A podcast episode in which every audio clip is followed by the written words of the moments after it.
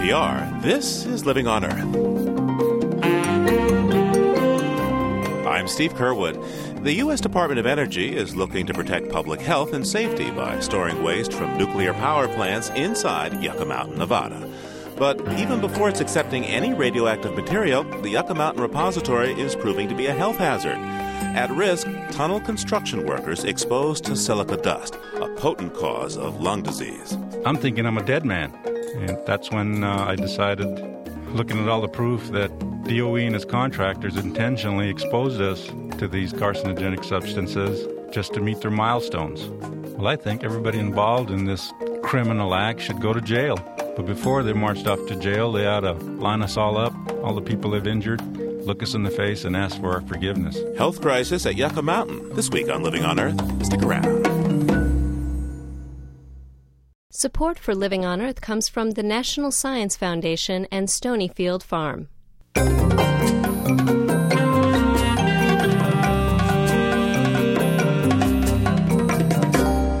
From the Jennifer and Ted Stanley studios in Somerville, Massachusetts, welcome to Living on Earth. I'm Steve Curwood. The Yucca Mountain Nuclear Waste Repository is one of the nation's largest and most controversial public works projects. There's $800 million in the White House budget request for this year to keep Yucca Mountain on target to begin operations in 2010, although there's also a federal lawsuit pending that seeks to prevent it from ever opening. The Department of Energy facility is designed to store waste from nuclear power plants for millennia in safety. But construction workers claim Yucca Mountain is already a hazard even without radioactive waste. They say they've been exposed to an old fashioned but often deadly hazard, silica dust. Now, the workers, their lawyers, and some members of Congress want to know if worker safety and health were intentionally compromised to build the Yucca Mountain tunnels. Living on Earth's Jeff Young reports.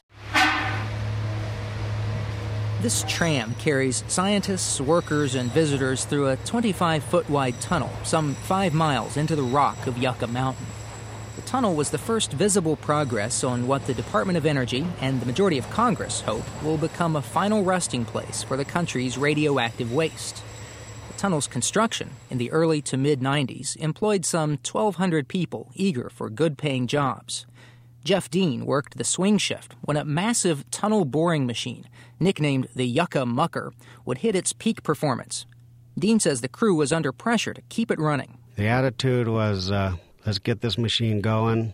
And these people that we had, they'd crack the whip and you'd go. And they did keep it going, at one point breaking a world record by excavating more than 700 feet of tunnel in just a few days. As the pace increased, so did the dust. Gene Griego worked behind the machine in support of the project's scientists.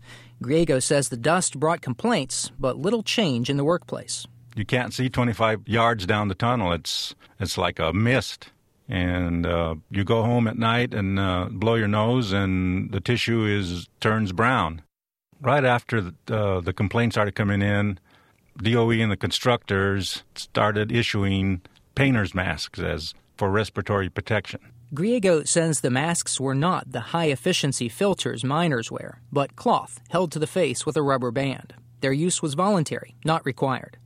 Miners are known for their hardiness, more likely to put up with some dust than complain and risk losing a paycheck. And besides, Dean says, the companies in charge of the mining had their own specialists in industrial hygiene, or IH, looking out for worker safety. I felt that the IH people are doing the monitoring, and I put my trust that if there was uh, high levels, uh, that we would be shut down. So we kind of had to put our trust in them. Now, Dean and Griego wonder if that trust was misplaced. Griego recently discovered DOE documents, many dating to well before the tunnel's construction, showing that the department and some companies it contracted knew something the workers did not. The dust they worked in and breathed was dangerous. He read that Yucca's rocks could produce silica dust, which can scar lung tissue and cause the sometimes fatal disease silicosis. He read that early core drillings at Yucca also showed large veins of the fibrous mineral erionite, a carcinogen similar to asbestos, only more potent. I'm thinking I'm a dead man. And that's when uh, I decided, looking at all the proof, that DOE and its contractors intentionally exposed us to these carcinogenic substances just to meet their milestones and, of course, collect their hefty bonuses. DOE's first admission of a dust problem at Yucca came this year with the start of a silicosis screening program for Yucca's workers. On the second page of a press release, the department notes, quote, "In early years, use of respiratory protection was not consistently applied." End quote. That's a bit of an understatement, according to some industrial hygiene professionals who worked there. Mike Taylor has 20 years of experience in workplace safety. His most frustrating years were those at Yucca Mountain in the mid 90s, when he tried to change work safety programs. It was a joke. Back then, if you stopped work, you risked getting fired, you risked losing your job. Taylor says when he first approached a subcontractor about taking dust samples, they had no equipment to even perform them. When he finally did take samples, with borrowed equipment, they showed elevated levels of silica dust but managers were still reluctant to act. You're in their office and you're telling them that they have a very serious problem here and that it's not just regular silica dust. This is respirable crystalline silica dust, and oh, by the way, it has these other possibly hazardous zeolites in it, and you need to do something. They were they were just not equipped to handle what you were telling them. Taylor says it took six months to get workers masks with high efficiency air filters, but by then he estimates they had mined a mile and a half of tunnel. Department of Energy officials declined to be interviewed for this story. Agency officials told Congress an internal investigation of the project and the contracting companies is underway. Half a dozen prominent companies were involved with the tunnel, including Bechtel and TRW. One most directly involved with the drilling was Peter Kiewit's son's company of Omaha. Kiewit officials also declined an interview, but a company spokesman read from a prepared statement we began an internal review of our project records that document the significant air quality testing and employee safety program in place during our work at Yucca Mountain. We have already started to provide those records to the Department of Energy. We will continue to work with the Department of Energy as their investigation continues. DOE isn't the only body investigating. Workers have filed suit against the contracting companies at Yucca. Attorney Joe Egan says the suit charges that companies knew of the hazards but did little to prevent them. And Egan says a Kiewit safety employee says she was forced to alter records on silica dust samples. The whole operation was now admittedly uh, very pathetic. Egan says basic worker protections were ignored. For example, mining operations often use a fine mist of water to cut down dust. But Yucca's scientists were studying hydrology, or the flow of water through rocks, and they did not want large amounts of water introduced to the worksite. That's fine and dandy, but what they should have done is what their scientists also warned them that if they were going to do dry d- drilling, they would have to take extreme precautions to protect the workers. Uh, and all the things that they were recommended to do, they simply didn't do. Egan's suit seeks class action status for workers and visitors who spent more than two hours in the tunnel. He predicts as many as 2,000 people may have been exposed, a number that draws comparison to the country's worst silicosis event, the Hawks Nest Tunnel disaster of the 1930s. It was probably the greatest uh, loss of life and greatest catastrophe uh, caused at an industrial site in the United States uh, in our history, and uh, really on the level of something like uh, Bhopal in India. That's occupational health physician Martin Cherniack, who wrote a history of the event, the Hawks Nest incident. Union Carbide had thousands of men tunnel through a mountain at Hawks Nest, West Virginia, for a hydroelectric power project. The workers were not told they would dig through silica, nor were they protected from the dust. This newsreel footage from the 30s records a visit to the workers' camp known as the Town of the Living Dead due to the scores of men sick and dying from silicosis. I worked in uh, Hawks Nest Tunnel for four months, and each and every day that I worked in that tunnel, I have to carry off from 10 to 14 men was overcome by the dust. And I know... My husband, Cecil Jones, died of working in the Hawks Nest Tunnel, contracted silicosis. Cherniack estimates 700 died, a painful lesson about the need to prevent silica exposure. Today, silicosis is considered completely preventable, and yet, 60 years after Hawks Nest, workers were exposed to silica dust at another tunnel for another energy project at Yucca Mountain. The fact that uh, some of these reported exposures uh, occurred uh, is is actually alarming, and in this sense, it really does suggest that uh, on the corporate and the governmental level, uh, there was a real uh, neglect on the part of executives and officials. The Department of Energy largely polices itself on matters of worker health and safety, and some point to the yucca exposure as evidence that that self regulation is not working. Davitt McAteer was in charge of the U.S. Mine Safety and Health Administration, or MSHA, through much of the 90s. McAteer says DOE was warned about silica at Yucca years before the work started. MSHA had an agreement with DOE to sample the air and recommend changes, but no authority to order them.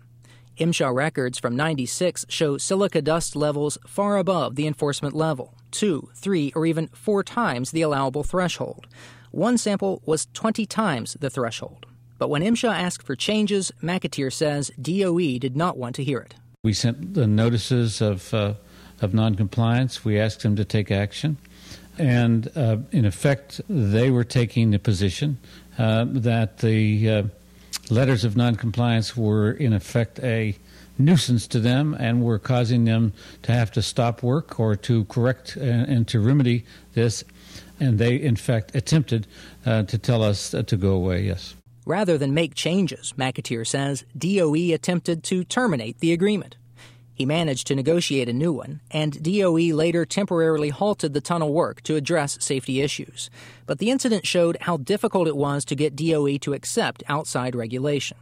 Nevada Senator Harry Reid, a Democrat, says DOE's contracting practices are at the root of the problem. We have a situation where there is no oversight. We have a situation where the Department of Energy is re- actually led around by the contractor rather than vice versa. Reid called a congressional hearing to express his outrage about the safety problems. Like most political leaders in Nevada, he opposes the Yucca Mountain project, and he sees the dust exposure as one more reason to doubt DOE claims that the nuclear waste site will be safe. There is a, a mad dash to dig this tunnel. They don't care how much it costs and who it hurts. And I think this is just an example of why we need to slow down. Reid also sits on a congressional committee with oversight on DOE's budget, where he confronted Energy Secretary Spencer Abraham. Abraham told the committee that dust problems at Yucca came well before his tenure and have since been resolved. The issues that, that took place in the, the mid 1990s uh, uh, came to our attention in 03. Uh, we are moving aggressively uh, to provide a a uh, program for workers for screening to determine uh, the nature of any illnesses that may have emanated from uh, that exposure, uh, and we take this very seriously. Abraham urged former Yucca workers worried about their health to join the silicosis screening program. But workers like Gene Griego say that's not enough. Griego's a fit 52 year old non smoker who has already been diagnosed with a lung ailment. He fears that will later become silicosis, and he wants his family taken care of if that happens. He also wants some sense of justice. Well, I think everybody involved in this criminal act should go to jail. But before they're marched off to jail, they ought to line us all up, all the people they've injured, look us in the face, and ask for our forgiveness. It's too early to say with certainty what illnesses the yucca exposure might have caused. Griego's been doing his own informal health survey of former workmates. Of 50 letters he sent out, 20 workers have responded saying they've been diagnosed with silicosis or have similar symptoms. For Living on Earth, I'm Jeff Young in Washington.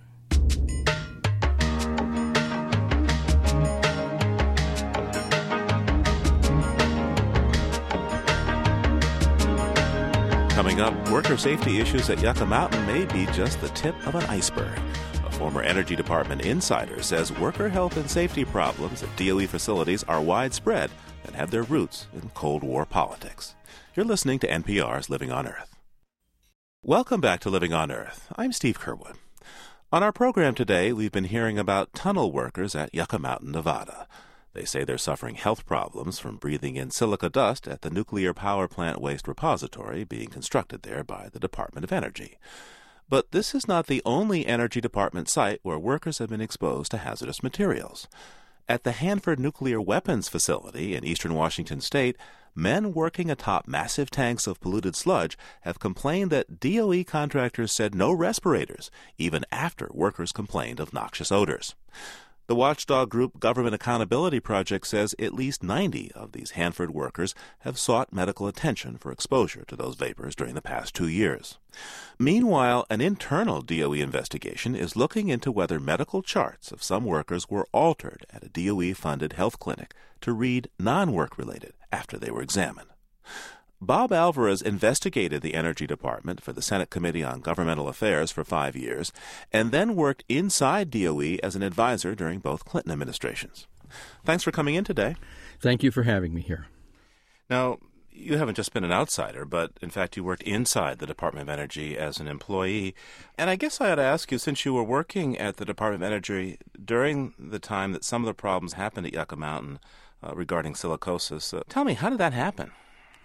Well, I was quite dismayed to learn about what happened very recently because uh, people like myself and several of my colleagues who worked in the department prided ourselves in trying to turn this agency around, especially with respect to protection of workers. And in this case, uh, we all failed.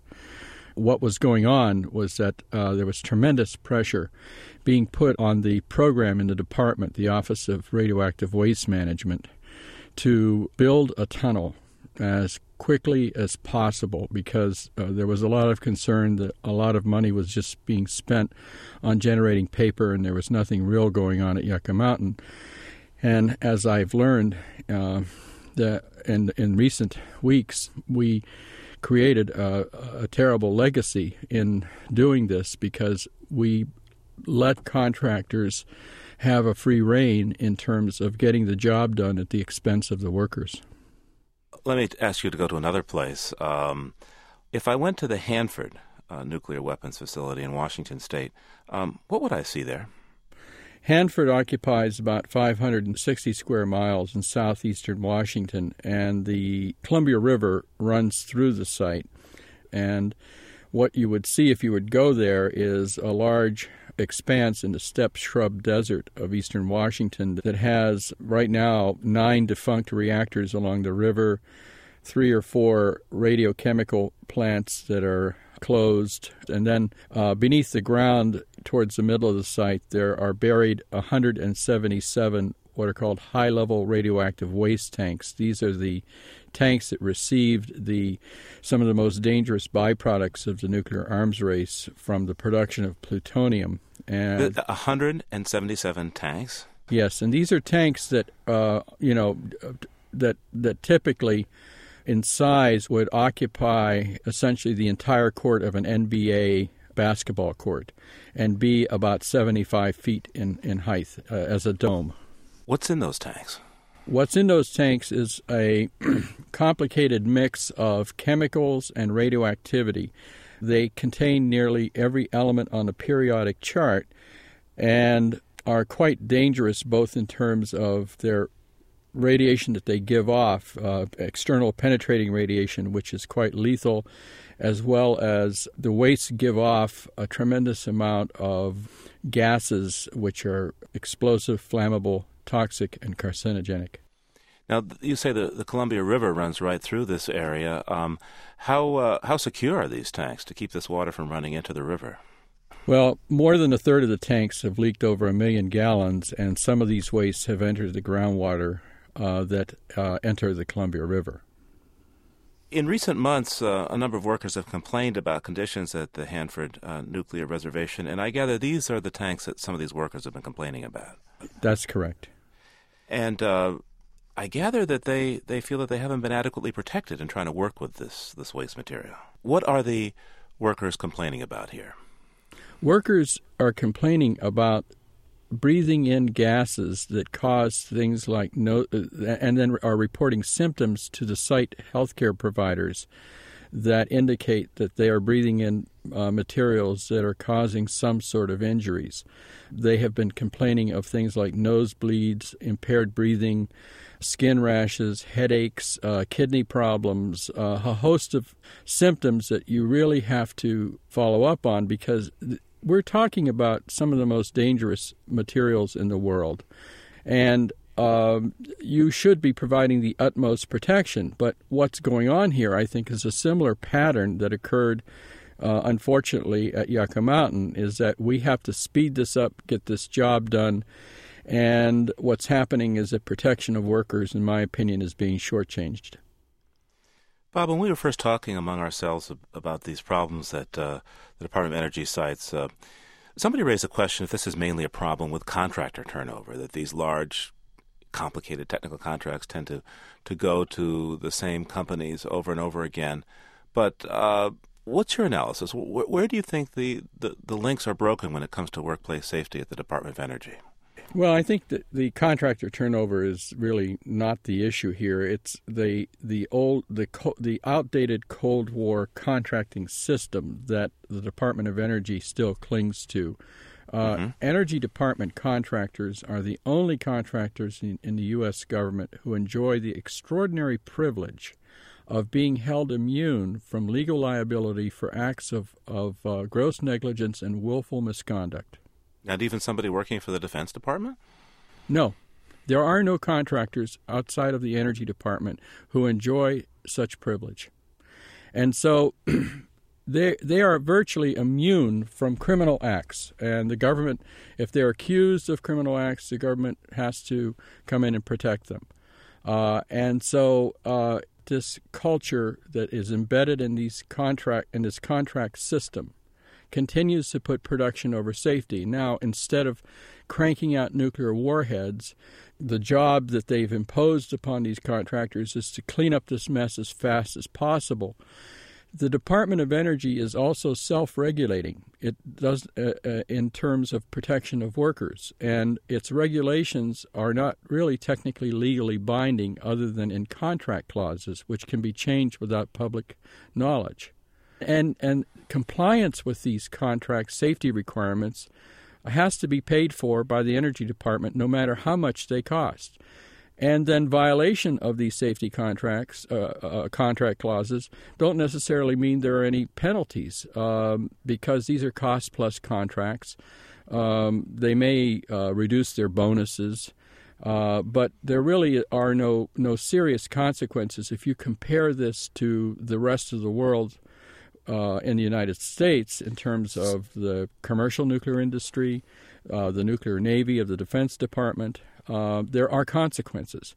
Uh, I'm unaware of any situation uh, since I've been studying the department and um, worked in Congress and worked in the department where the Department of Energy demanded its money back for uh, gross negligence and willful misconduct and acts that were that that involved uh, knowing endangerment of workers.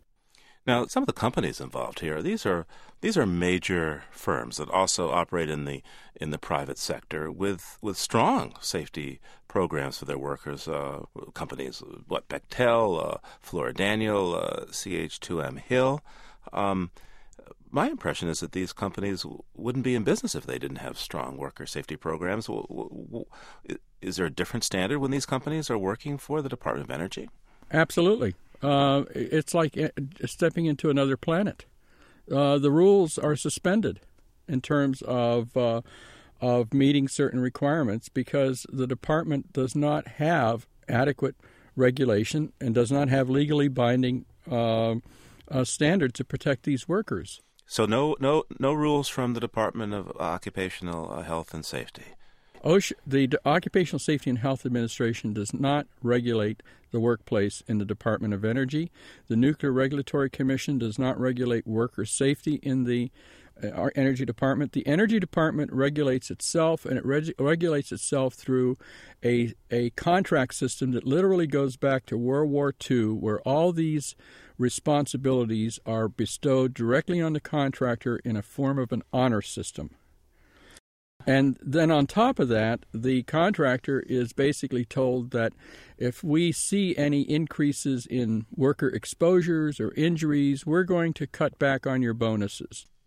There are no federal safety laws that are being applied here. So if, if I were out on the job, say working at the Hanford Nuclear Reservation or at the Yucca Mountain, and I go to my supervisor, ask for a safety mask, and don't get one, I have no right to go to, and complain, say, to OSHA. That's correct. And if you do, you do it at your own peril because they can find a reason to basically take away your badge and take you out the gate and say adios.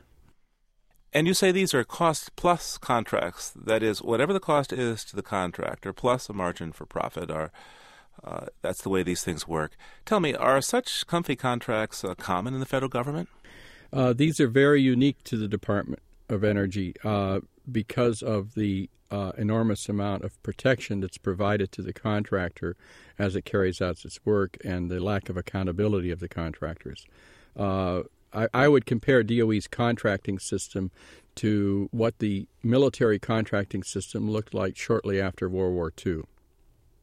Let's look ahead now for a moment, Bob. Uh, uh, of course, the mission of the Department of Energy at these sites now is is cleanup, and I understand that the desire is to get out of this cleanup business ahead of schedule over this next decade.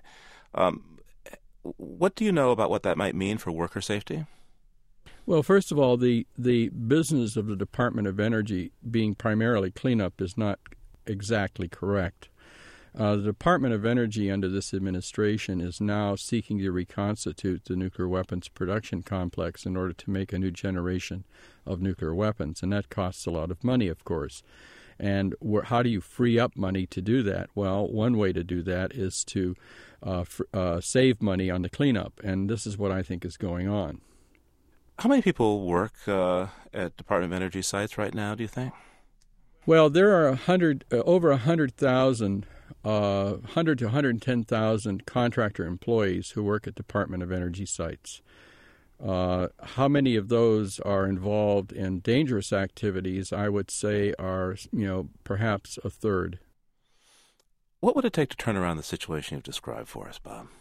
I think we need a, a fundamental legislative overhaul of the contracting system. Um, this is a system that really hasn't changed much since World War II, and while the Defense Department is not necessarily a you know exemplary model for uh, financial accountability and the like, uh, it does have certain safeguards. I mean, for example, uh, there's been a lot of controversy you know surrounding the contract with Halliburton with the U.S. Army, and more and recently, the the Defense Department is asking for Halliburton to return 315 million dollars in expenses they felt felt were uh, not justified. This, to my knowledge and my experience in the department, has never happened, and because these contract clauses really make it very difficult, if not impossible, for the government to recover money for shabby work, for uh, violating the rules, and or just simply waste, fraud, and abuse. So, optimist, pessimist about this situation, Bob?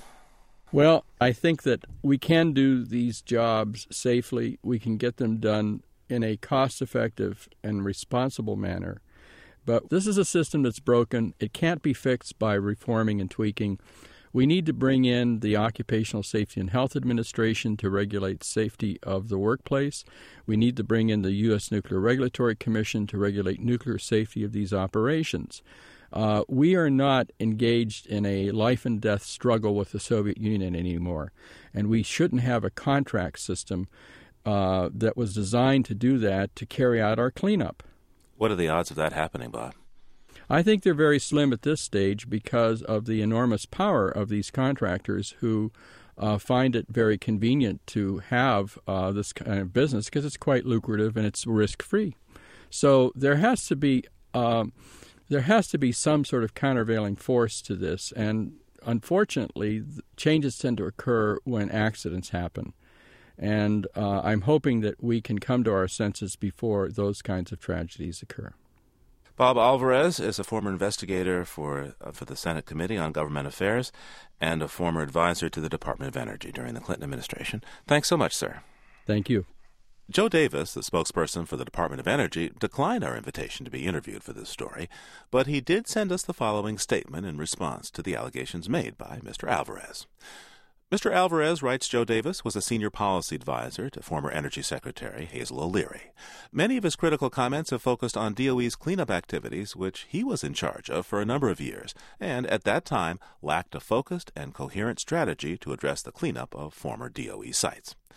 I simply chose not to debate former political staff members of a previous administration, whose comments bring no added value to DOE's ongoing and new efforts to clean up our sites. The Department of Energy is engaged in a smart and comprehensive effort to work with states and regulatory agencies to ensure that we make actual progress in cleaning up former Cold War weapon sites. Our accelerated cleanup plans have resulted in multi million dollar reduction in government and taxpayer liability while reducing risks to the environment surrounding our sites. This accelerated cleanup effort has been endorsed by both Republican and Democratic administrations on the state level we have specific measures in place to ensure that contractors meet every federal, state, and local regulatory requirement, as well as fee structures that allow DOE to assess a contractor's performance and award them for good work and penalize them for unacceptable work. Those words from Joe Davis, spokesperson for the U.S. Department of Energy.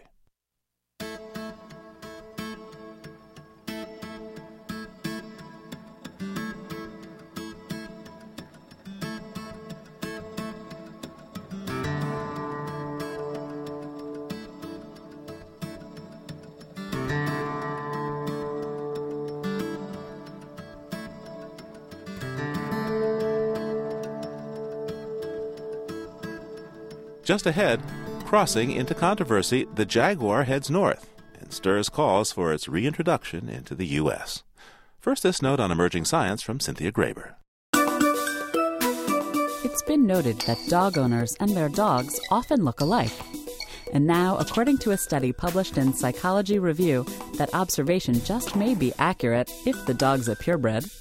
Researchers at the University of California at San Diego took photos of 45 dog owners and their pets at three different locations. In the group were 25 purebreds and 20 mutts.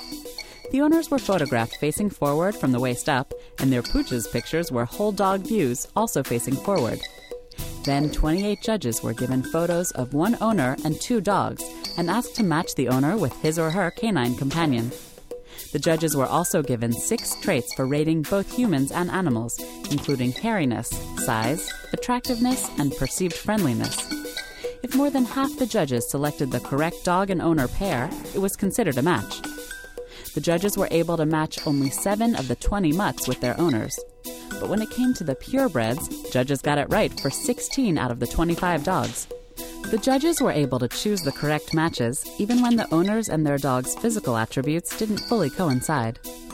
Also, length of ownership was not a factor in matches, possibly dispelling the myth that people and their pets grow to resemble one another over time. In the end, researchers think that because humans are able to be very specific when it comes to choosing purebreds, they simply tend to choose ones that somehow look like them. That's this week's note on emerging science. I'm Cynthia Graber. And you're listening to NPR's Living on Earth. Support for NPR comes from NPR stations and Aveda, an earth conscious beauty company committed to preserving natural resources and finding more sustainable ways of doing business. Information available at Aveda.com the Noyce Foundation, dedicated to improving math and science instruction from kindergarten through grade 12. The Annenberg Foundation and the Kellogg Foundation, helping people help themselves by investing in individuals, their families, and their communities. On the web at wkkf.org. This is NPR, National Public Radio. It's Living on Earth. I'm Steve Curwood. When you think of jaguars in the wild, you may imagine a big yellow cat with black spots roaming the tropical jungles of Latin America. But many zoologists believe jaguars' range used to extend into the southwestern United States. Though they no longer inhabit the U.S., jaguars from Mexico sometimes cross the border into southern Arizona, where on rare occasions a human will spot one. These sightings are sparking new research and efforts to conserve jaguars in Mexico. They've also led to a debate over whether jaguars could or should ever be reintroduced in the United States. From Tucson, Arizona, Barbara Ferry reports. It's easy to see a Jaguar in Arizona. You just go down to the dealership here in Tucson. The XK8 is by far one of the most gorgeous um, vehicles on the road. If you want to take one home, bring about $40,000.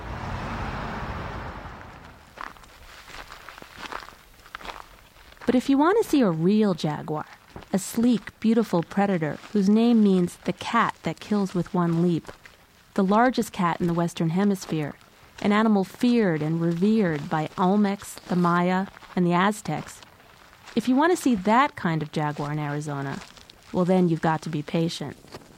All right, we're at uh, Jaguar camera site number 10. Uh, it's located in a rugged mountain range southeast Arizona. Jack Childs is a patient man. Well, everything looks in order here. Right, it's got the film rewound. Now we'll open it up, pull the old film out, put in the new. Childs has been trying to capture jaguars on film for the past seven years. Given how elusive and rare the cats are, it's a full time and some say impossible job. Childs hunts mountain lions for a hobby and has tramped these rugged ranges all his life. Using his knowledge of the land and of large cats, he has set up an elaborate system of automatic cameras in the mountains south of Tucson. To attract the felines, Childs rubs his special potion, a foul smelling substance containing skunk urine, on a rock about 10 feet in front of the camera. Hopefully, any predators that come by will smell this and come over and investigate it, therefore, posing for the camera. Childs is a researcher for the Jaguar Conservation Team, an organization set up by Arizona's Game and Fish Department to study cross border jaguars. But he fell into jaguar research by accident. In August 1996, Childs, his wife Anna, and a group of hunters were out exercising their hounds in the Baboquivari Mountains south of Tucson. There they had an encounter that would change Child's life. Pretty soon the dogs got way up high on the slope of a big, bluffy, steep, brushy mountain, and we heard them jump this animal and bring it to bay. Childs recently told his story to a captivated audience of ranchers and other locals in a one room schoolhouse in the tiny village of Arivaca, close to where the encounter happened. Well, Matt and this other boy were nice and young, and my wife and I decided, well, we've seen mountain lions before. We're going to sit here on the mules, and you guys climb that mountain and take some pictures and bring the dogs back. So.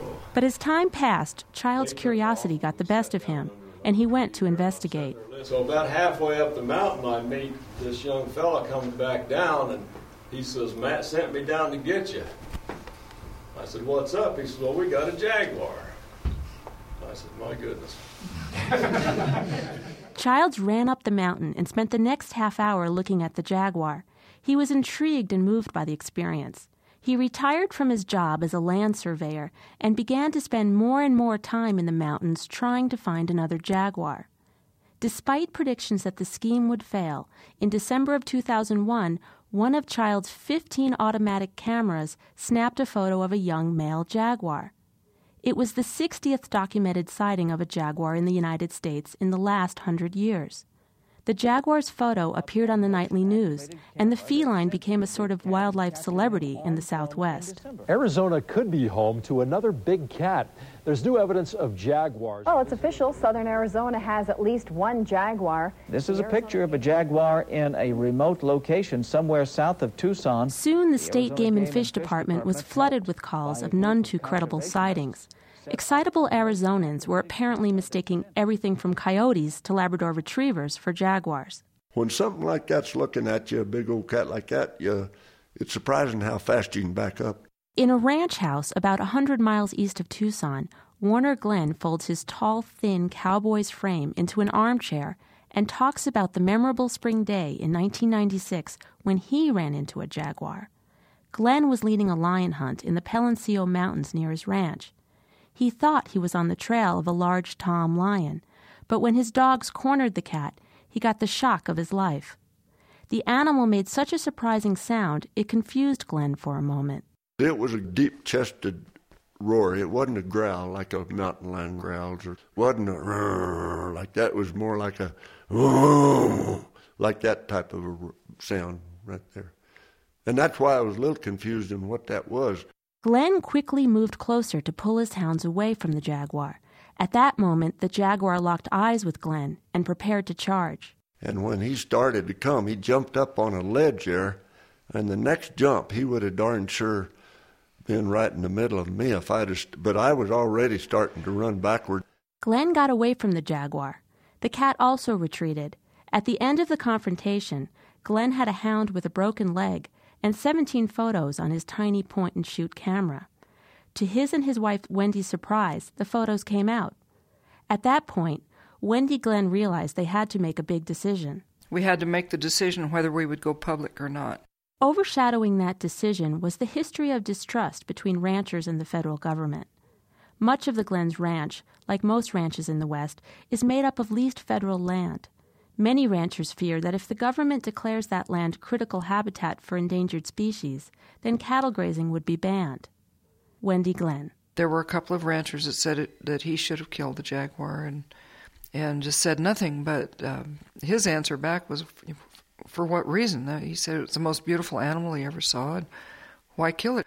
One result of the Glenns' decision to go public was that an environmental advocacy group, the Center for Biological Diversity, sued the Fish and Wildlife Service to have the jaguar listed as an endangered species.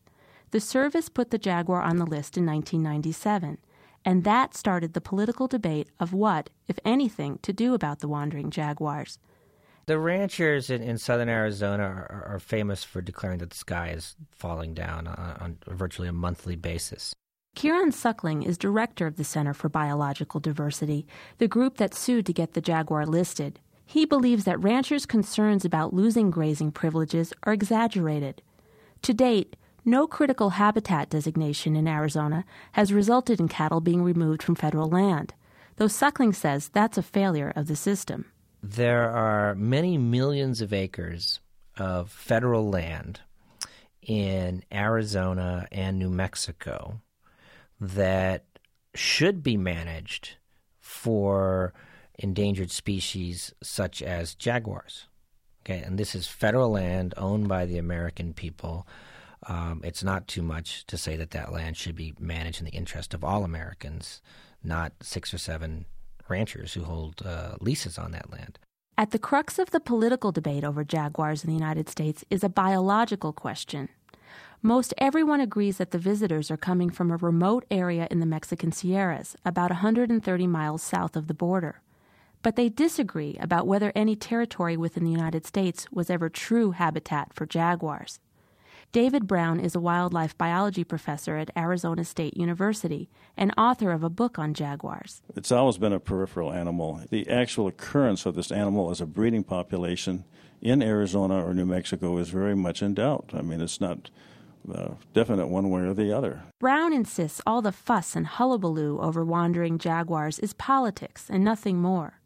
Since he believes the U.S. is marginal habitat for them, he says jaguars are unlikely to set up full time residency in this country, no matter what anyone tries to do to protect them. But Kieran Suckling argues that if jaguars had not been shot, trapped, and poisoned in the United States, they would be thriving here. He points out that in the 1800s, jaguars were seen as far north as Los Angeles and Colorado. In those days, and even until recently, a jaguar encountered by a human usually ended up as a trophy on a wall. It doesn't breed here now, that's correct, but the only reason it doesn't breed here now is because the livestock industry gunned down every jaguar they could find and drive it out of the state. So I, I think it would be a, a grave error to say it doesn't breed here now, therefore it shouldn't be endangered, when the only reason it doesn't breed here is because we killed it. Now that jaguars are legally protected, Suckling envisions a day when they colonize the United States, either on their own or by an active reintroduction program. At this point, reintroducing the jaguar isn't on any government agency's agenda. Tucson writer Chuck Bowden, author of books on the natural environment of Arizona, says that although jaguars are not of biological importance in the U.S., we should be working to restore them here. So basically, to bring them back is like bringing back the wolf in the Southwest, of which there were at most probably 2,000 before settlement. It's a gesture toward restoring a kind of wild world that makes humans feel better. It is not a case of ecological management to make an ecosystem healthier. While Arizonans argue over what should be done for jaguars in the United States, just about everyone seems to agree on one thing. Support is needed to protect jaguars in their home base in Mexico, where they are often still killed by ranchers seeking to protect their cattle. Both ranching and environmental advocacy groups support a research project led by Mexican scientists trying to determine whether the Sonoran jaguar population is stable or in decline. The researchers are also seeking money to buy out cattle ranchers in the area in order to create a jaguar preserve. Biologist Carlos Lopez of the University of Querétaro in Mexico leads the project. the reason we're we're trying to maintain this population in Mexico and try to uh, get all the support that we can from the U.S. is because if people want to see the sporadic jaguar crossing the border, they have to maintain this population. They help help us conserve it in Mexico because otherwise these sightings are just not going to be a thing of history, a thing of the past. Though the border between the United States and Mexico may be meaningless to a wandering jaguar, by crossing it and getting captured on film, these rare cats may have done something to help save their own species. For Living on Earth, I'm Barbara Ferry in Tucson, Arizona.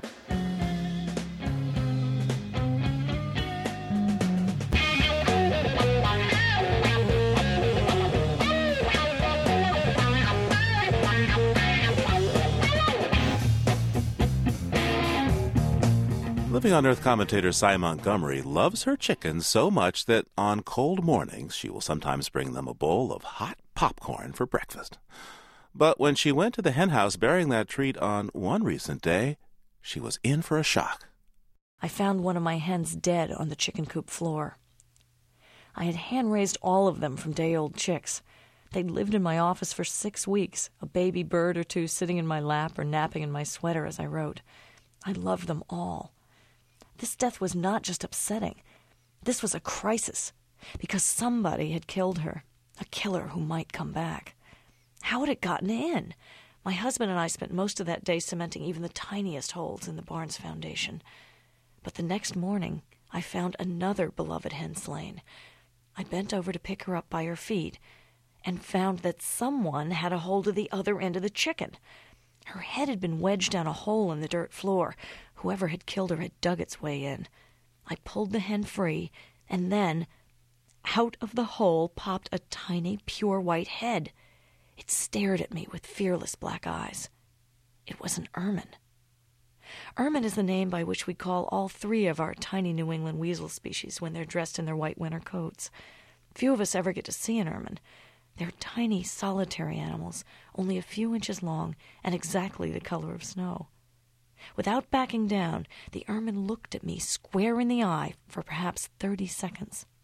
I have never seen a gaze so fierce, so intense, so filled with the moment. The ermine had just killed someone I loved. Yet I could not have felt more amazed or more blessed if an angel had materialized in front of me. My sorrow vanished instantly. This thing was as fearless as God. Ermines stop at nothing to kill their prey. They snake down tunnels after rats, hunt beneath the snow for voles. Ermines will even leap into the air to catch birds as they take flight. A biologist once found an eagle with a weasel skull clamped to its skin. Even after death, the predator didn't let go. With their little hearts pounding 360 times a minute, ermines must eat five to ten meals a day. They're fierce because they have to be and their ferocity is a thing as pure and as beautiful as their snow white coats. Holding the still warm body of my hen in my arms, I glimpsed for the first time the nature of pure forgiveness. When you can see the beauty and perfection of the enemy so starkly and clearly that its glory just floods your heart, then there's no room for blame. Later that day, I set Havahart traps all over the barn baited with liver. Ten days later, I caught the ermine. I found her body limp in the no kill trap. She had died overnight, exhausting her life trying to escape. My hands were safe, but my heart was heavy. I picked up the tiny, perfect, pure white body, kissed her fur, and wept.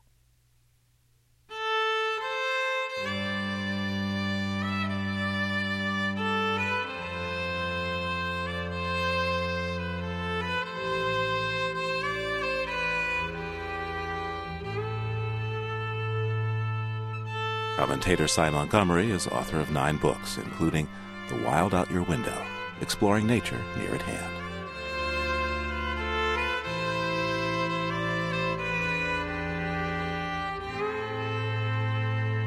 And for this week, that's Living on Earth. Next week, the gross domestic product is often held up as a yardstick of the nation's economic health. But the number economists bandy about can be misleading growth indicators. The value to society uh, of that ton of coal in GDP terms it would be about $17 for West Virginia coal In green income terms, it would be about $5.50. A lesson in green accounting next time on Living on Earth. And between now and then, you can hear us anytime and get the stories behind the news by going to livingonearth.org. That's livingonearth.org.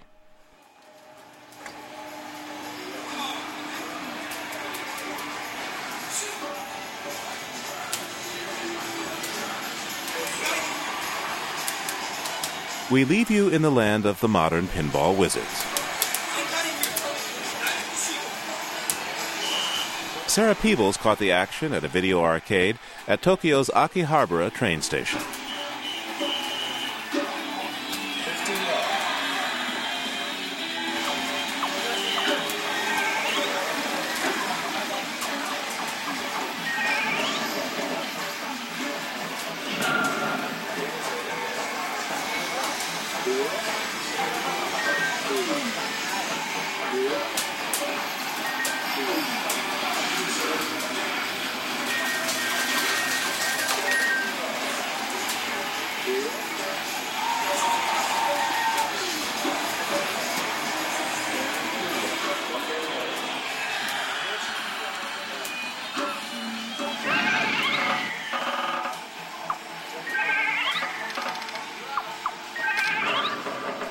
Living on Earth is produced by the World Media Foundation. You can find us at livingonearth.org. Our staff includes Nathan Marcy, Susan Shepard, and Tom Simon. Now Taro engineered this program with help from Paul Waybrick and Al Avery, who also runs our website. Our intern is Christopher Bolick. We had help this week from West Virginia Public Broadcasting and KNPR in Las Vegas. Special thanks to Ernie Silver and Carl Lindemann. Allison Dean composed our themes. Environmental sound art courtesy of Earth Ear. I'm Steve Curwood. Thanks for listening.